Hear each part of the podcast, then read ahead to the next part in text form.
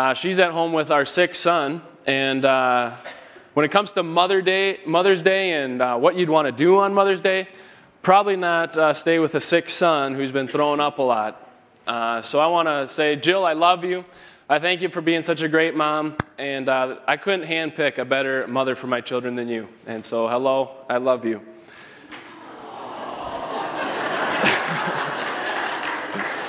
okay. All right, now I want you to imagine that you're on a team. You're on a team, but this just isn't any team. Okay? This is a team that's going to represent the United States of America. The year is 1980. It's the 13th Winter Olympics, and it's being held in Lake Placid, New York. And you're on this team. Okay, of all the people that could have been chosen, you're on this team of 26. Okay? It's going to be trimmed down to 20 by the time the games actually start. So, for the past six months, you've been training blood, sweat, tears. You've been playing uh, exhibition games to get ready for this. After one of the uh, exhibition games, you don't play very well, and the coach makes you skate killers after killer after killer. He promises you one thing we may not be the best team in Lake Placid, but we'll be the best conditioned team. And so for six months, he's trying to get you in the best shape of your life so that you will perform when it comes game time. So for six months, you've been doing this. One month before the Olympics are about to start, he brings in another player. Right when you thought it was going to be trimmed from 21 to 20, it goes back from 21 to 22, and now two more people have to get taken off this roster before the games can actually start. How would you respond to that? For the past six months, you've been busting yourself to try and get in shape to make this team so you can represent the United States in the Winter Olympics. How would you respond to that? How would you respond to the coach? Well, we're going to take a uh, look at a clip from Miracle right now and see how four of those players responded to just that situation. I want you to imagine that you're part of a different family.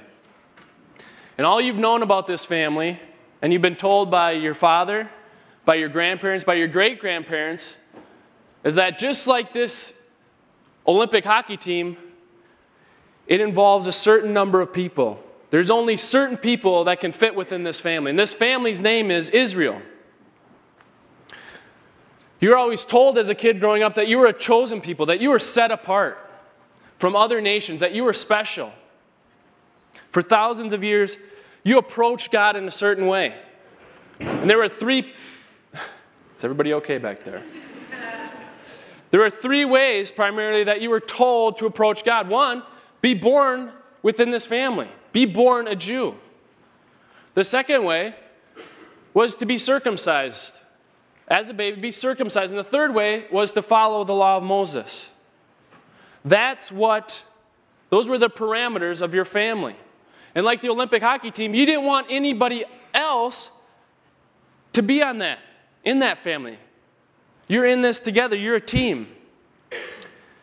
And so the question is how would you respond when someone comes and tells you that those three things that you're living by, being born a Jew, being circumcised, and living by the law of Moses, how would you respond if somebody came and said, No, that's not what it's all about?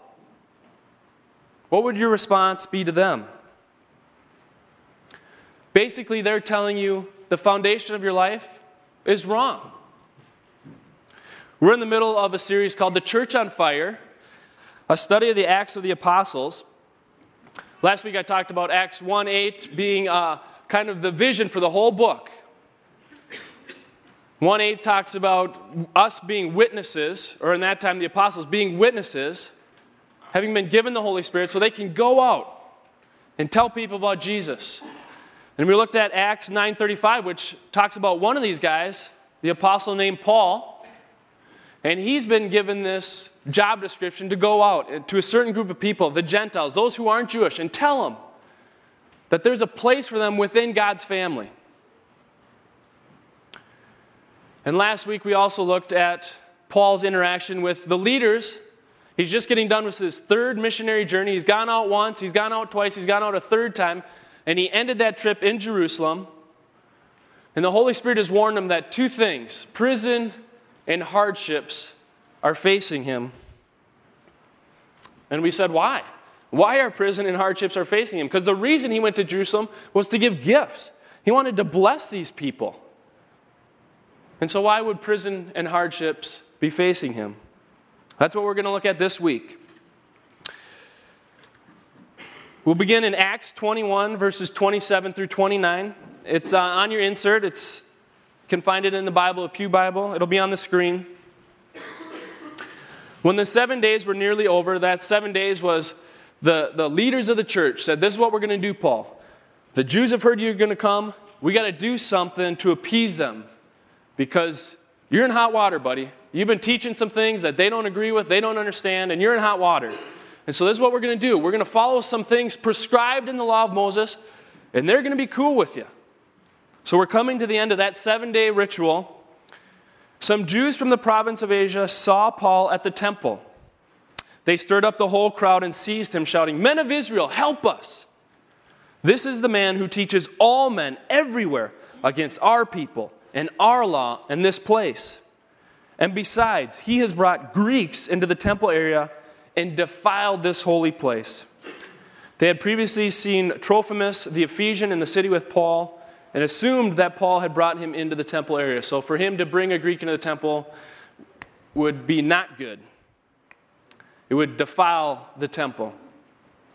And so they're getting pretty ornery. But what we need to look at right now is that this isn't his first interaction with these Jews from the province of Asia.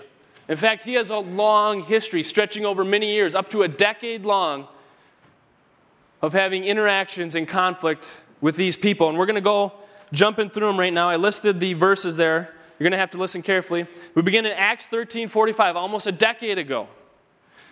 Okay?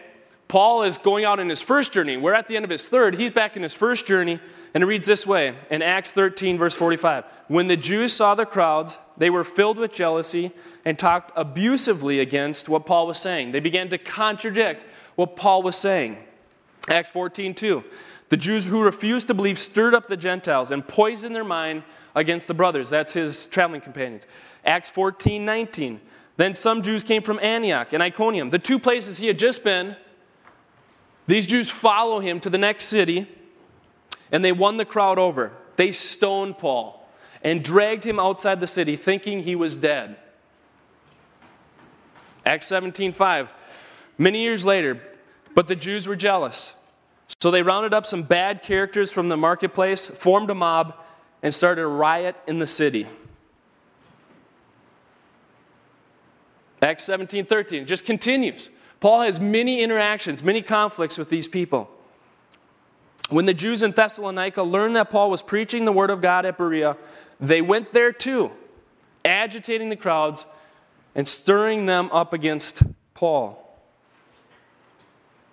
Acts 18:6. Sorry to do a laundry list, but just to get a feel for what he's been going through with this group of people. Acts 18:6. But when the Jews opposed Paul and became abusive, he shook out his clothes in protest and said to them, "Your blood be on your own heads. I am clear of my responsibility. From now on I will go to the Gentiles." So Paul was going to the synagogues telling the Jews about this guy named Jesus. People some people agreed with him, were persuaded to follow Christ others not. And he said, eh, This is, this is it. I'm going to go start primarily to the Gentiles and spend my time talking to them. Acts, 8, Acts 19.9, but some of them became obstinate. They refused to believe and publicly maligned the way. In the public forums, publicly maligned what Paul was doing, contradicted him. Hardship after hardship after hardship after hardship, Paul faced. Why? Why did he do it? Why did he continually go from city to city being met with the same opposition? What did it mean to Paul? Excuse me, what did it mean for those people in our current passage? It says that this man, Paul, is teaching against the people, against the law, against this holy place, the temple. What did that mean? We're not quite sure. Theologians right now debate what is Paul's view of the law? Was he for the law? Was he against the law? Did he see its role? How, how, what did that mean? And so we can't be sure if what they say him maligning the, the people and the way and the temple of the law. We're not going to have time to debate all that because that's what theologians discuss. But I want to give you two main reasons that Paul has offended these people. What has he said that has offended these people, that have got them going from city to city to city, beating him, getting him expelled out of the synagogue? Why are they doing that? Two main reasons. The first, Paul has gone to great lengths to show them that Jesus was the Christ. Jesus was the Christ. He's gone to great lengths over and over again, synagogue to synagogue, showing them from their own Bible, the Old Testament, that Jesus was the Christ. For us, we sing a song Who's this King of glory? His name's Jesus. But for them, it wasn't so clear. They didn't know. They didn't know that Jesus was the Christ, the, the anointed one, the one who was to come, the, the King of glory. They missed that. And Paul's gone to great lengths to show them that Jesus was this guy, this special one who was going to come and why did that rock the foundations? With the three pillars, what they have? Be born into our family. One of the traditions we have is that we'll circumcise you after you're, when you're a baby. And then you're going to follow the law of Moses. That's what it means to be a part of our family. And Paul's just turning it all upside down and saying, This Jesus guy, he's the key to getting in the family in the first place. And so you can see how it would just rock their world, just turn them upside down. Some people were persuaded and some not. But he's gone great lengths to show that Jesus was a Christ. Let me just give you a couple here. Acts 13 38. Now, listen to this. In the, in the, in the mindset of somebody who is a, a Jew and believing strongly in the law of Moses, he says this Let it be known to you, therefore, brothers, that through this man Jesus, forgiveness of sins is proclaimed to you. And by him, everyone who believes is freed from everything from which you could not be freed by the law of Moses. You could not be freed. There was a law that you were living by. But Jesus has come and he's done something that law couldn't do. Can you imagine your world being rocked? Acts 18:5 Paul was occupied with the word testifying to the Jews that the Christ was Jesus. One more, Acts 18:28. He powerfully refuted the Jews in public, showing by the scriptures that Christ was Jesus. That's the first thing. Rock in their world, turn it upside down. What they believed once about being in this family now becomes it's not those three pillars, but it's through Jesus. Second thing, second reason why he's offended a large number of people. He's gone to great lengths to show the, them that the Gentiles are a part of this plan. The Gentiles. To a Jew, that's unheard of. They had come to believe that this was an exclusive group, just like the hockey team said, hey, we're a family. It's us. This is it. No more additions. And now he's coming and he's trying to tell them no, no, no, this just isn't about you. You're a chosen people, yes, but God's plan is much greater.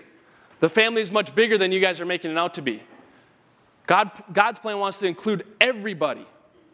Listen to what he says in Acts 13, verses 46 through 48. Then Paul and Barnabas answered them boldly. We had to speak the word of God to you first. They were called to speak to the Jews. But since you guys rejected it and do not consider yourselves worthy of eternal life, we turn to the Gentiles. For this is what the Lord has commanded us I have made you a light for the Gentiles, that you may bring salvation to the end of the earth, to everybody. When the Gentiles heard this, they were glad and honored the word of the Lord, and all who were appointed for eternal life believed. When the Gentiles heard this, they were glad. You know, for thousands of years, they, they could see Israel was, was, was described as a holy people, as a, as a nation set apart, dearly loved by God. And then all of a sudden, Paul comes and says, Hey, you guys too, you're dearly loved. You're chosen by God. And it says, they were glad. it's like the understatement, you know, understatement of the century.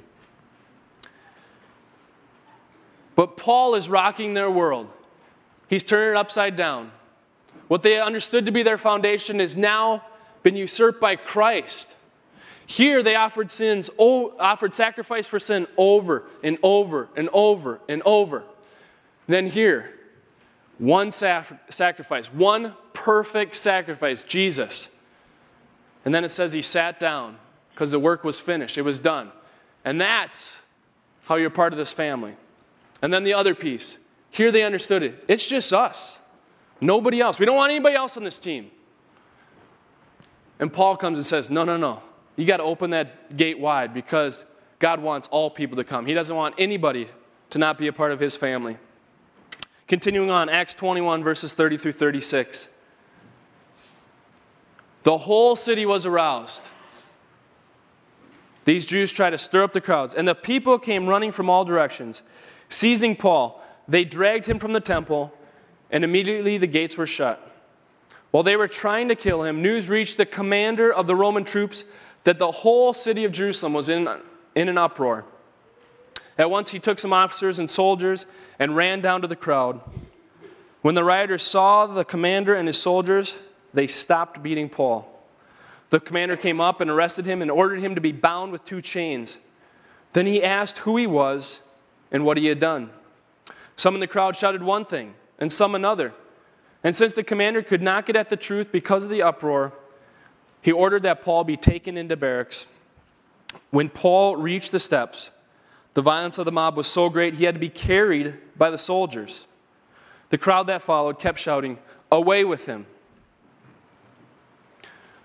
So the Roman commander, the Romans are in, in, in charge of this entire territory, and the big thing they want is peace.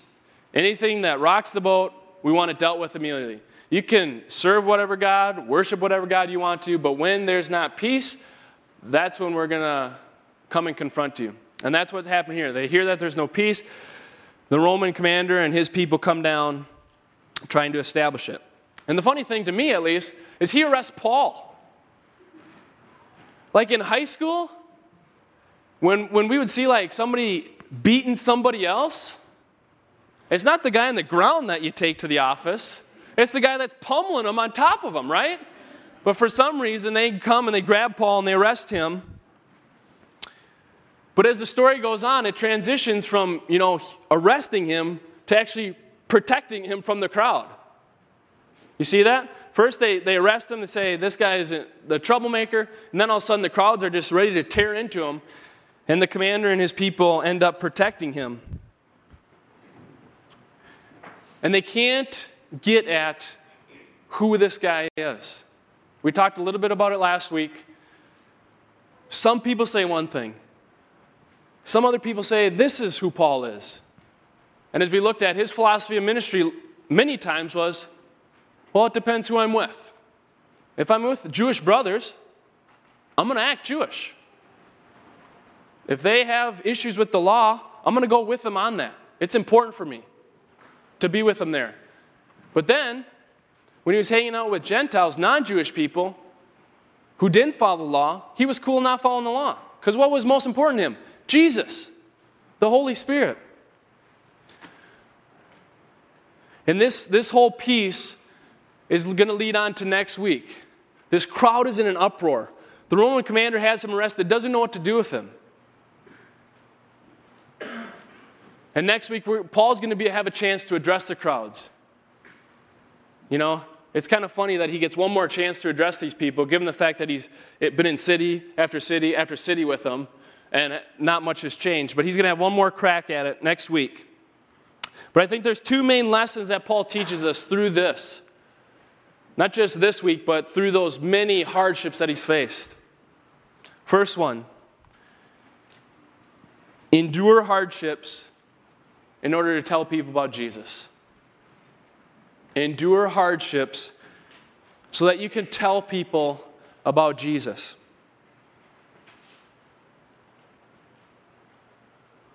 Don't endure hardships just to endure hardships and say that you endured hardships.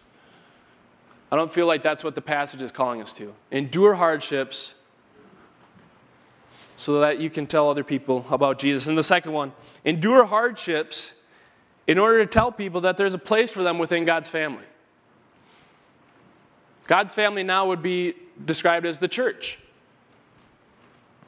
And many people that you know that are in your spheres of influence are opposed to anything that the church has to offer. But yet we have this message, this inclusive message, that all who desire can be a part of this. This is not an exclusive group for people that grew up in a Christian home or grew up in a church going home. Your life may be messed up, but this is a place for you. But the fact is, is that many times the conversations don't go that way. Maybe you've had those kind of conversations where you invite somebody to come to Hope or to come to church, to listen to a tape, to read a book, and they don't respond like Carrie did. Are you in those times ready to endure hardship, endure criticism, endure uh, anything in your reputation changing that once they understood you to be this kind of person? But then you threw out that Jesus card that you're a follower of Christ. And that changes, that can change everything. Their perception of you can change. Are you in those times willing to endure hardship for the name of Jesus and so that people can hear about his family, hear about his church? And Hope Community Church is just one rep- representation of God's big church. There are other great churches out there. They don't have to be a part of this church, but be willing to invite them to be part of his family endure hardships for two reasons to tell people about Jesus and to tell people about his family. And now I want to ask you very specifically, very concretely, what does this look like in your life? What does it mean for you to endure hardships for the, for the sake of Jesus, for the sake of his church? What does it mean? Especially given our 21st century Western context. Many times we hear about people that are being persecuted imprisoned, beaten, killed for the name of Jesus in far off lands, in countries where Christianity isn't accepted. You're not able to practice that.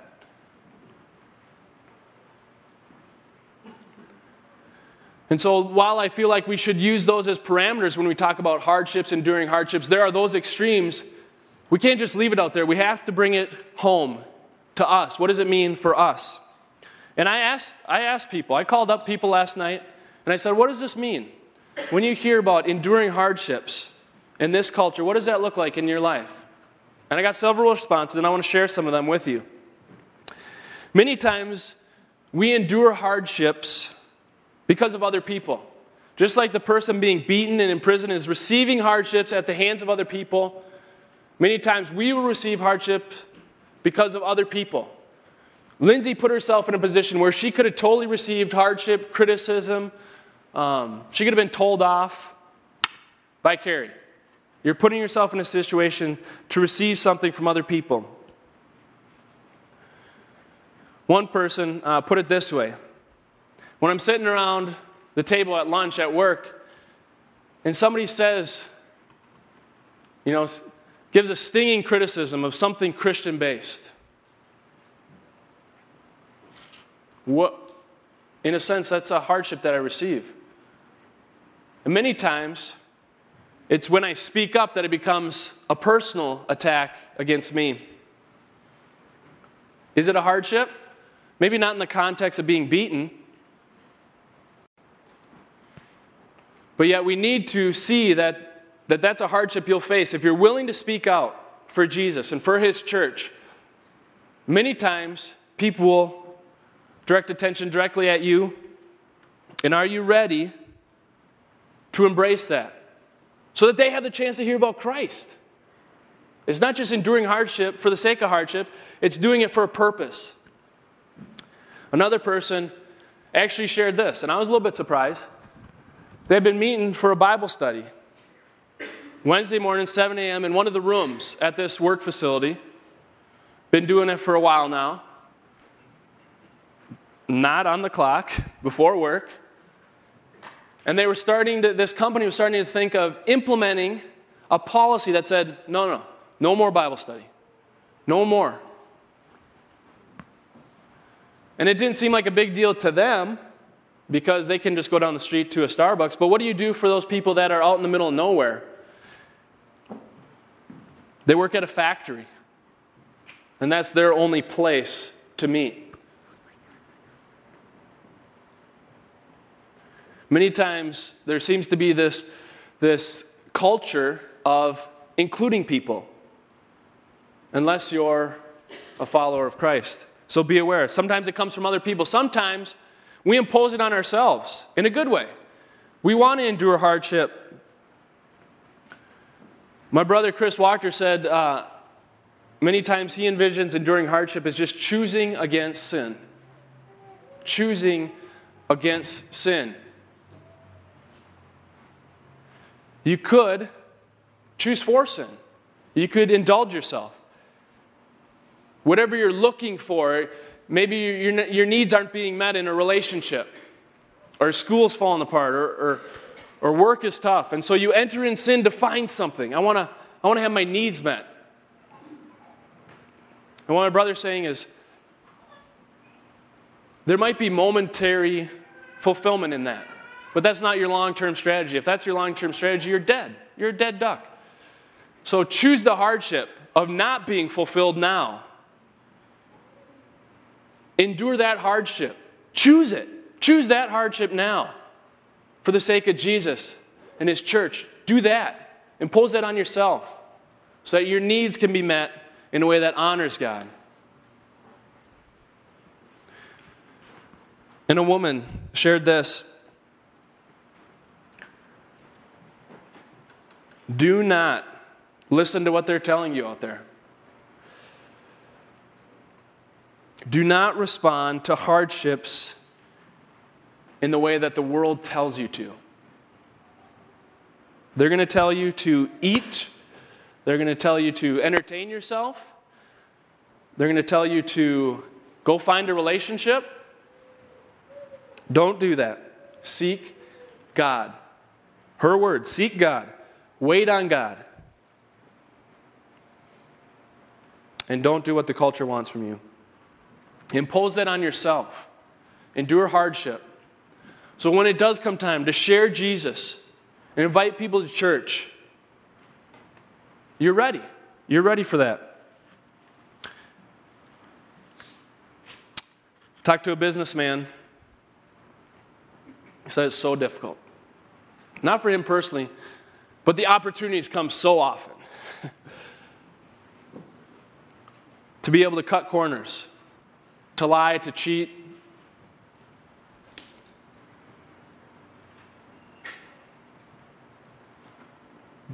But yet he and his company are called to do it God's way. And so the hardship that he imposes on him and his staff is they're going to do it God's way. They're not going to cut corners. They're going to balance their priorities.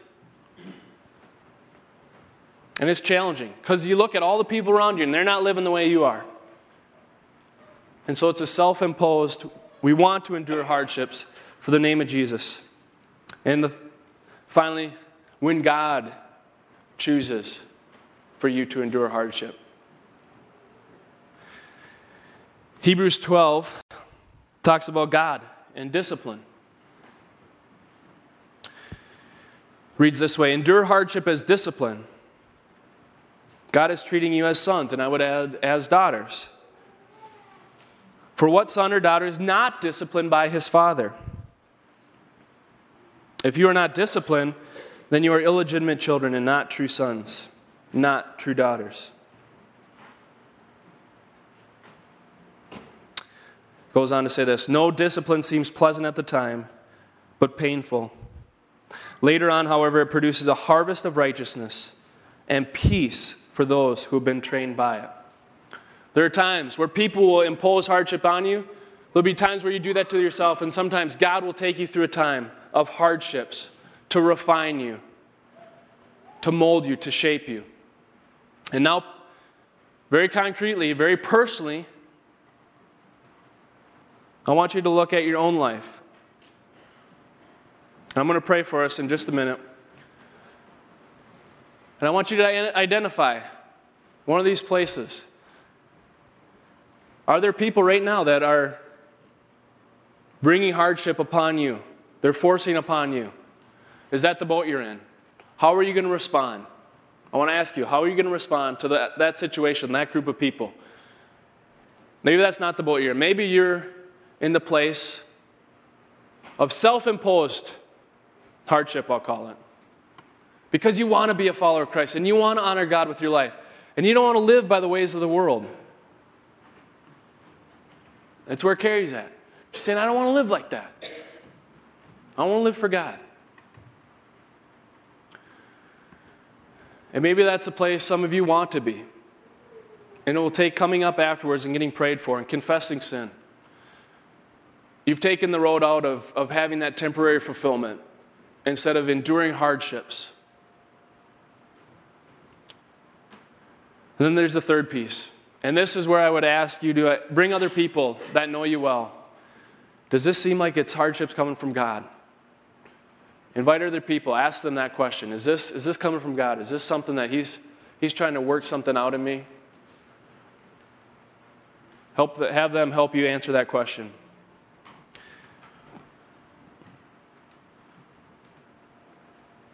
Many times, it, you perceive your hardships not producing fruit. But I want you in faith to trust that those hardships will produce fruit. Many times it's not as obvious as Lindsay and Carrie. But for the sake of Jesus, for the sake of Jesus, for the sake of Jesus, who's worthy, who is this Lord Almighty? Who is this King Almighty? Who's the King of glory? His name is Jesus. That's why you do it. Don't just do it, because then it just becomes religion, it becomes practice, becomes a pillar in your life. Do it for Jesus, for His church. Will you pray with me?